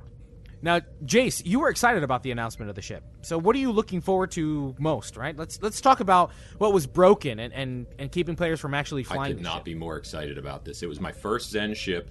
I even got much of the way through the old recruitment program trying to earn it before that system went away. I've followed the teases, the rumors, the tweets for two years, and patience has finally paid off in spades. Cruiser captains generally compared the Galaxy X to the Fleet Assault Cruiser or the Fleet Advanced Heavy Cruiser. And each of these sports more seating for tactical bridge officer powers and more TAC console slots, plus a higher turn rate. Not to mention, due to there being no fleet version of the Galaxy X, uh, it has fewer total console slots, 9 versus 10, and no bonus to shields and hull over its base. So Cloak and the Lance make for a nice alpha strike, but those other factors left captains with less ability to follow up afterwards. Saucer separation alone will increase the turn rate and weapons power, and adding hangar pets plus the set bonus now for the two consoles to the mix should make this ship much more of a contender. I suspect when the devblog entry on the Fleet Galaxy Dreadnought hits, we may even see a slightly altered BOF setup. So, Jace, what is that two piece set bonus? The two piece set bonus for having both the antimatter spread and the saucer separation consoles equipped will give you plus one turn rate, much needed, and plus 20 each to starship hull plating and starship armor reinforcement skills. So you get a little more speed uh, and some more durability out of it at the same time. So pretty nice. Now, was the antimatter spread very useful? I know that it was a uh, AOE attack, but I, I don't rem- I can't recall the last time I've seen that that universal I, I think console it's mostly used. used in PvP where it's sort of a hated tactic if a whole group is using them because uh, of the placate. It has a bit of a cooldown, but people use it in teams occasionally, and it's it's considered a bit obnoxious out there. Okay. One neat thing about this, um, which I actually wasn't aware of because I never used them together before, is that the separated saucer pet will gain the antimatter spread ability. Warning! If you already own any of these Galaxy ships, the Galaxy Bundle will not be available for purchase. Uh, I believe what they're bringing up in chat is that in one of the previous interviews, Al Rivera mentioned that the Fleet Garumba was basically ready for prime time, but they were waiting on the Galaxy X so they could sort of release them together. So that sort of suggests we may see another announcement. Probably, I wouldn't be surprised. I mean, uh, I know that when they were teasing this throughout the week, uh, I, I was teasing them back and saying, "Hey, come on, I got a show to do. Post these up. Let us know." Um, so I think that on Friday, February twenty eighth, we're going to see another announcement. Probably either the fleet, the fleet version of this ship, um, or and with it, perhaps even what other ships have been given a passover. Well, that would make sense. As far as patch notes this week, we've already discussed the major addition of the increased inventory slots. There are a couple of other fixes going in in the Tailor for Caitian and and Tails were coming out the backs of their EV suits, which, while stylish, probably caused decompression. A few other minor fixes there. Um, also, the anniversary mission, A Step Between Stars, is now part of the Dyson Solanae Sphere tab in the episode list and no longer rewards commendation marks. The only way to get those commendation now is for captains to visit the Lobi store and spend five Lobi for 10 to 20 of those commendations. And you only have the ability to do that until March 13th. And keep in mind that if you have not already slotted the project, you will not be able to buy commendation packages. However, you will have the option of buying the Dyson Science Destroyer for 600 Lobi in the Lobi store, and it will permanently be in the Lobi store for 600 Lobi. Good lord, that's a lot of money. Yeah, it seems all right. They're giving a discount versus the usual because it's not a quote unquote fleet grade ship with 10 consoles and such, but you do get a unique, very rare quality item that is part of the set with the consoles from the Zen store ships, C store ships. They've updated the calendar too. Yes, huh? indeedy. We have next weekend bonus experience weekend, and two weeks later bonus foundry weekend. All skill points and expertise are doubled during bonus experience weekend, and all qualifying foundry missions will give a choice of reputation marks as an additional reward during bonus foundry weekend, which is pretty great. Well, captains, that wraps up Star Trek Online News for this week. Message coming in, sir. Hailing frequencies. Open. See, we are getting to know each other. All right, captains, we have a lot of feedback from our community questions on last week's episode 162. Here they are. What are your thoughts on the new Dyson Science Destroyers? Will you be spending your Zen on these new ships? And how do you add your own story to the Star Trek Online universe? Is it just through a detailed character description or character bio? Do you roleplay or write your own fiction? Maybe the Foundry. Woody Valley comments via PriorityOnePodcast.com on the Dyson ship bundle and says he'd be more inclined to invest in inventory slots and the odd lockbox with those $50. And since he lives in Australia, it'd be more like $60. Woody also shares how he contributes his own story to the STO universe. I made a Foundry mission called Floods at Home, Parts 1 and 2. My main character has a cameo in Part 2, asking about the mail service after some major floods. In real life, I was waiting for a parcel containing the box disc of STO. I was supposed to get them right around the time the 2001 floods in Queensland, Australia peaked.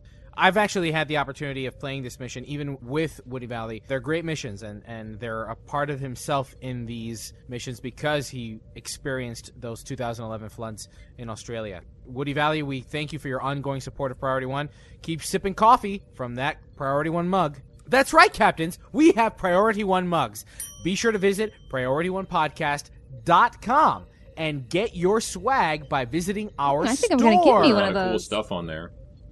You know, there's Priority One boxer shorts on there. And they have maternity clothing too. There- There are. Something for everyone. Mhm. In case you want us on your ass or over your baby. Uh, the Grand Negus writes and shares some thoughts on the Dyson ship bundle on PriorityOnePodcast.com. Visually unfair to KDF and Romulan factions. If I knew nothing of the Dyson storyline and saw a picture of the KDF and Romulan ships, I would think, why does that Klingon Romulan ship have a Fed skin on it? The KDF and ROM factions are completely losing the look of what makes those factions unique. IMHO, it should look equally foreign for every faction, not look like two of the factions have been forced to join the Federation. I agree wholeheartedly that these ships they look like the Solanae designed them and said, "Oh, let's make a ship for the factions and and kind of sort of make them look like what they're used to." Uh, e- the bridge specifically, I'm not I'm not a fan of. Are they all the same? Ships. Yeah, they're all the same bridge layout for the ships, but they look like the inside of a Solanae Dyson sphere, which is I I, don't want to say I don't want to say cheap, but it definitely does not feel like the Federation, Klingon, and Romulans teamed up to make these ships. It, it seems that, to me, that the Solanae actually made them uh, with a faction-specific style. Yeah, you know, honestly, even as a, uh, a big fan of unique bridges, I love the one on my Tal Shiar adapted battle cruiser, for example. Uh, I would almost rather just have the option to select whichever faction bridge I prefer. yeah, yeah. Chiyu Umiku writes to us on PriorityOnePodcast.com. I actually enjoy writing role playing style bios, especially since the revamped Fetty tutorial. That revamped Federation tutorial really sparked a desire to participate in the in the story a lot more for me. I mean, I wish that this was something that was available to captains from the start. Uh, it it just it's so immersive. The ship interior is so beautiful with the halls, uh, the corridors. Overall, it's just such an impressive mission. It really it really makes you feel like a captain I really need to do that. I'm going to make a science captain, I think. Oh, dude, if you haven't, but please go and play it. It's so immersive. Coming to us via email to incoming at priorityonepodcast.com. Star Wolf writes Originally, I did create some bios when I created my Federation and Klingon characters back when STO launched. I even got some recognition from a couple of people back then. Unfortunately, the lack of a role playing atmosphere prevented me from going further than that. Though one of my Klingon bios did inspire me to create a backstory of sorts in my Foundry mission on the reenactment of the Battle of Klacht to kill Bracht. ah, yes, now I remember why you gave me that one. Yes, yes, yes.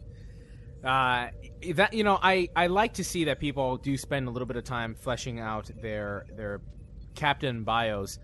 Um, you know, I think that it, it it adds a level of, of investment into your gameplay, right? If you if you feel connected to your character in some way.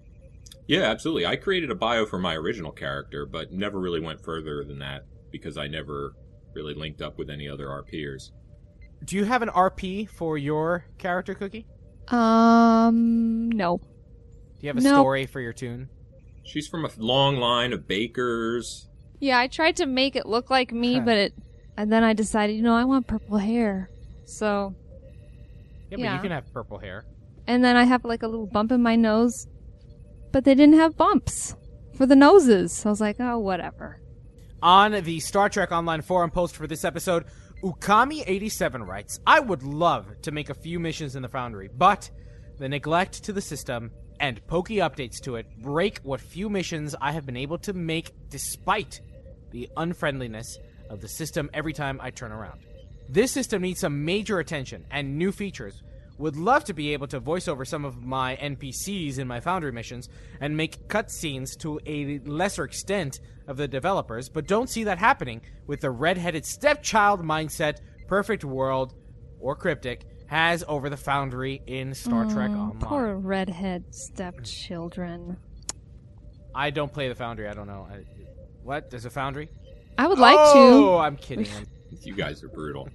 On the Star Trek Online forum post for this episode, Puttenham writes, It's hard to kiss STO's butt if you're asking them the questions they don't want asked and stirring the pot. Being friends with a lot of podcasters, when I ask them why they don't bring certain things up, they simply state, because we don't want to lose interviews and exclusives and blah, blah, blah. It's a shame. Okay, excuse me. Did I, Excuse did me. I do that okay? I'm, I have to go and get my soapbox. Give me a moment.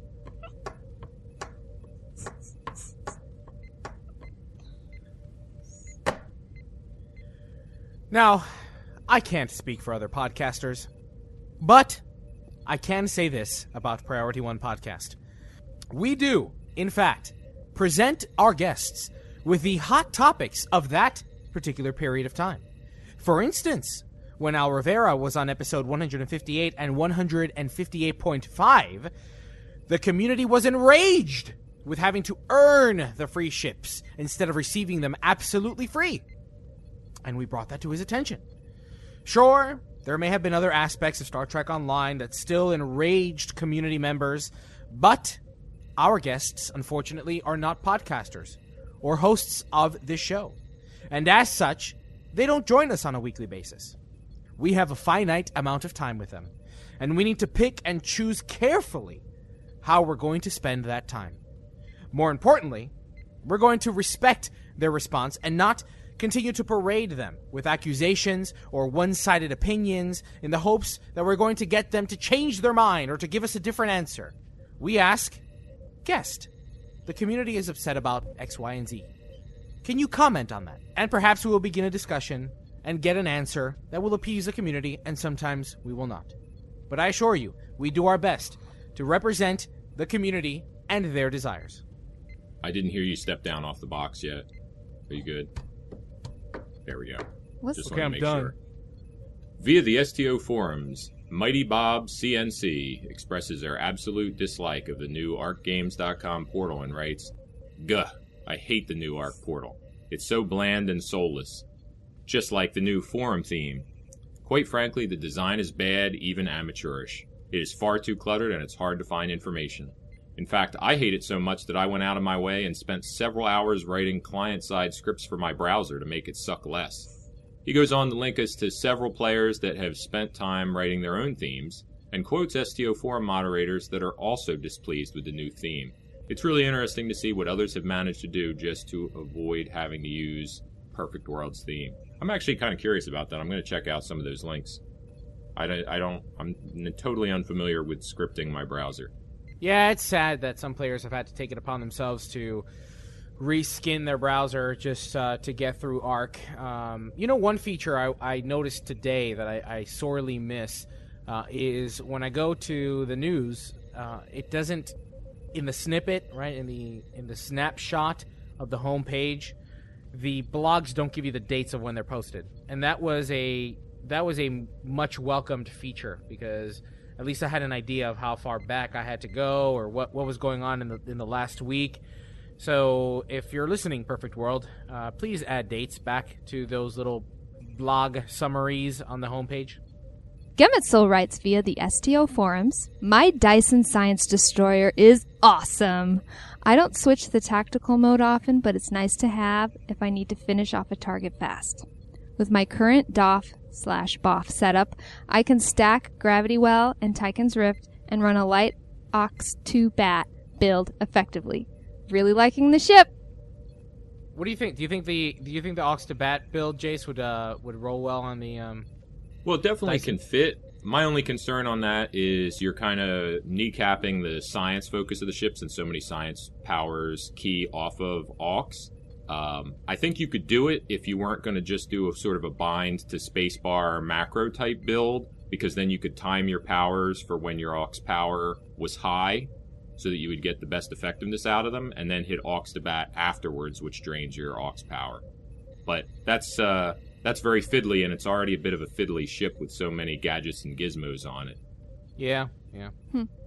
I've never done the Aux to Bat build, so maybe maybe when I start playing with my with my cruisers or s- get myself an engineer, I'll do it. Zender99 writes Hey, great show as always. So, am I gonna get the 9 pack? No. Just gonna buy the TAC version for my Romulan as I think it's one of the best looking Rami ships. I like the ships, but do think it's a waste for the feds. Better Sci and TAC ships exist already. On the other hand, the KDF and Ramis need a dedicated fast Sci ship. I totally agree with that. If I, well, I shouldn't say if. When I plop down my Zen, it's going to be on the Romulan TAC because both my Romulan and my Reman can use it. KDF and Fed, I think it's great. And as opposed to the Aux to Bat, I want to use that Universal Lieutenant as a tactical. All right, captains, every week we get new followers, and probably most of them were not sent a legal contractual agreement from our legal department, Tony. Thanks to everyone who jumped on the Priority One social media train, and be sure to retweet and favorite our tweets. Well, that wraps up episode 163 of Priority One Podcast, recorded live on TrekRadio.net.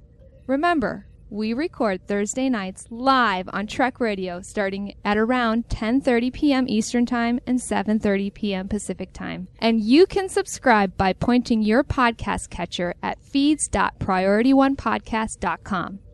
We love hearing from you. Let us know what you think of the show. Submit your responses for our community question in the comment section of, on our site or on the STO forum post for this episode or now. Call us and leave a message. Just visit PriorityOnePodcast.com and find out how. Stay in touch with us throughout the week by following our social media websites. Head over to facebook.com forward slash priority one podcast and give us a like. Or check us out on Twitter via at STO priority one. Priority One is brought to you by the generous donations of listeners like you. Please visit PriorityOnePodcast.com to find out how you can help support the show. And again, a special thanks to everyone who has contributed and continues to do so. And don't forget to tune in to Priority One Productions Guard Frequency podcast at guardfrequency.com.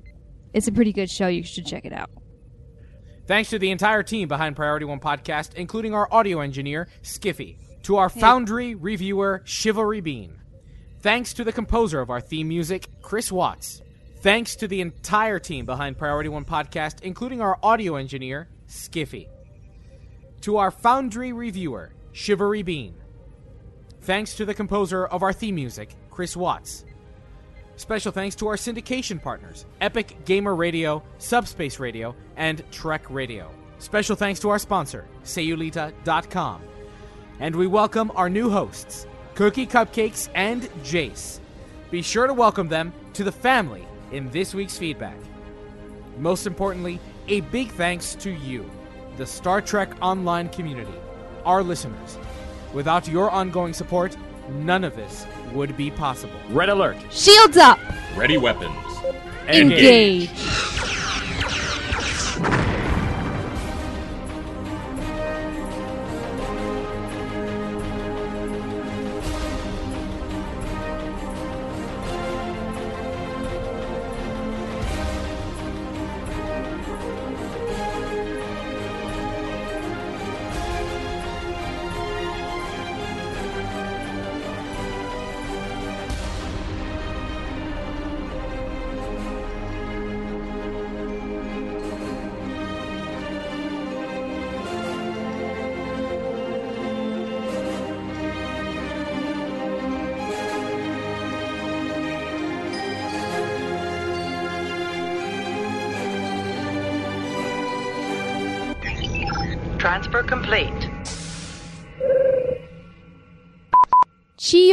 Umiku writes to us on the priority1podcast.com. That doesn't make any sense. On, okay. Chiyo Umiku writes to us on priority1podcast.com. Oh my god, I gotta say it again. My immersion. It's You know so what's funny? immersive. Is, um, I dreamed about this yesterday night. I dreamed about doing this and I dreamed that Skiffy was talking me through it, but I couldn't turn his voice down. Wait, he wait the the tutorial or the the podcast? tutorial. And it was Skiffy's voice, and he was Oh, telling me what to do. And I could not turn his voice down. He just kept talking, and I was like, oh my god. and I tried to turn him down. I turned him down once, and but he was coming out of two other speakers. I was like, oh my gosh, I need to turn him down. Not that I have anything against Skiffy's voice. It's very relaxing, but in the dream, for some reason, I just, It's outstanding. It's amazing. So your subconscious finds him very helpful, but not all the time. irritating. Uh, That was not Jason, me this alright? time. Jay sounds like he, I I'm hope he's all right. He got emotional, okay? Jesus, Uh, what Woody happened? Valley made me choke on my water in the chat. Wait, why? What did he say? Smoke? Yeah, he wrote that while Cookie was talking. Oh. What? You know, there's a delay in the chat. It probably wasn't even about what I was saying. oh man, dude, I heard you choke on that. one. Yeah. that was magical. God.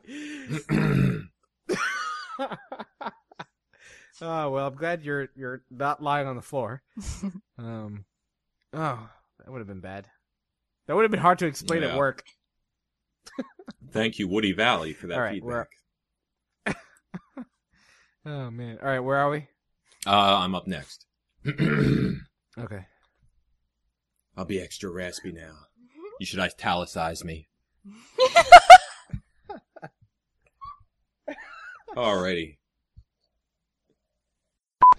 We have a finite amount. Originally, I did create some bios when I created.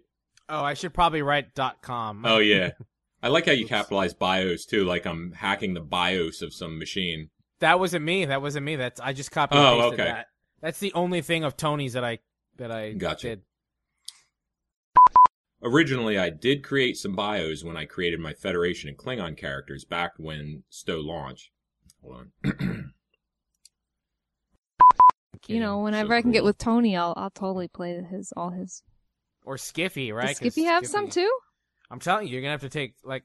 No, Skiffy doesn't have some, but I'm sure he'd like to I- walk you through no, in your dream. No, I'm- I'm planning on doing chivalry beans, and I'm planning on doing Tony's.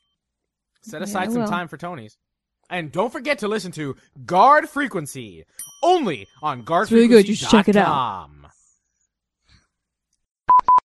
Just gonna buy the TAC version for my Ram- Romulan. I'm gonna just Romulan, My Romulan. Ramulan. Just gonna Good old buy. Ramulus. I'll say it in a northern accent. Just gonna buy the TAC version for my Romulan. First of all, that's not. What was that? What'd you say? What accent was that? Where I'm from. Northern. Okay, Northern. All right. Okay. All right, just checking. Okay. I'm just gonna start careful, with just. careful. We've had we've had letters written. Okay. Just gonna buy the tack. James James has absolutely alienated just about every region of the Oh, United gosh. States. Yeah. Okay. I'm gonna start with the the word just. Nah, New Yorkers say Romulan, Romulan, man. It's the Romulans. They're gonna kick your ass. The Romulans. You know, the Ramulans. All right, I'm sorry. Just gonna buy the tack. Oh my Well, here's what god! I'm gonna say. I knew Would it. you just let it was me? It's only a matter of time. It's only like Cookie, two totally sentences. Okay, I'm- I'm It's only like two sentences long, and I can't even Done. get through it. Mm, I'm sorry. Okay, ready? No, I'm just gonna start. I'm not gonna tell you when. Just gonna buy the TAC version for my Romulan, as I think it's done. Of oh no, I said it wrong. Okay, just gonna. just okay, just gonna buy the TAC version for my Romulan, as I think it's one of the. All right, captains, every week we get new followers, and probably most of them were not sent a legal contractual agreement from our legal Says department. you. Tony.